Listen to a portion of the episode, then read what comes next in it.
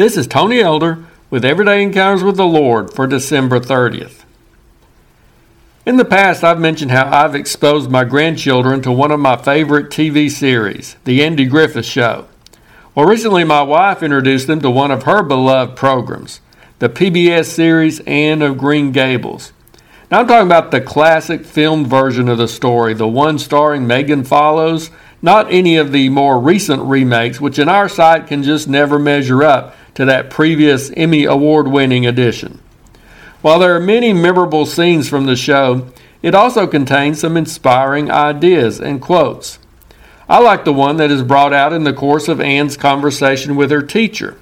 It's the idea that tomorrow is always fresh and new with no mistakes in it.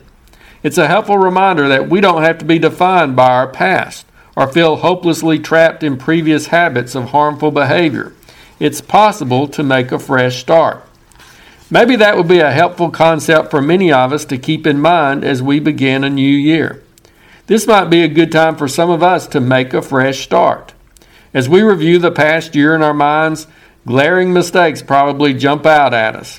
We didn't keep those New Year's resolutions we were so committed to back in January, or we didn't accomplish many of the tasks on our to do list for the past 12 months. Maybe we made some poor decisions, failed God at times, and let down people who were counting on us.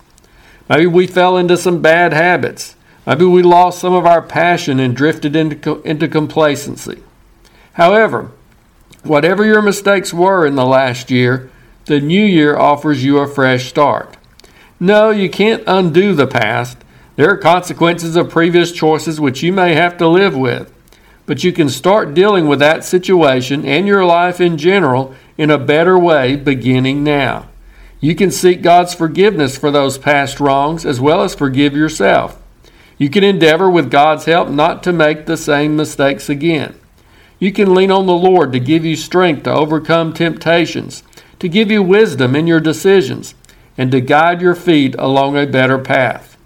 In the new year, the Lord can help us overcome long ingrained behaviors which have so often defeated us.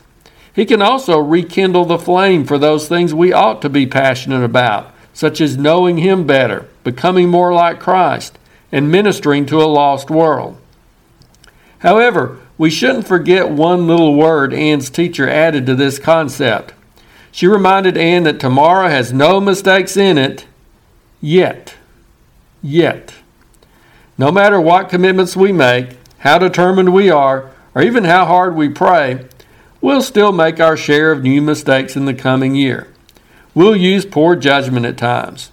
There will be occasions when we're liable to choose our way over God's way. We won't be perfect.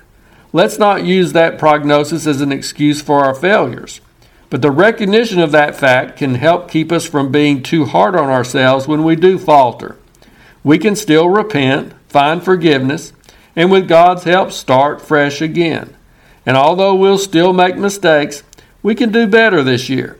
We can make progress.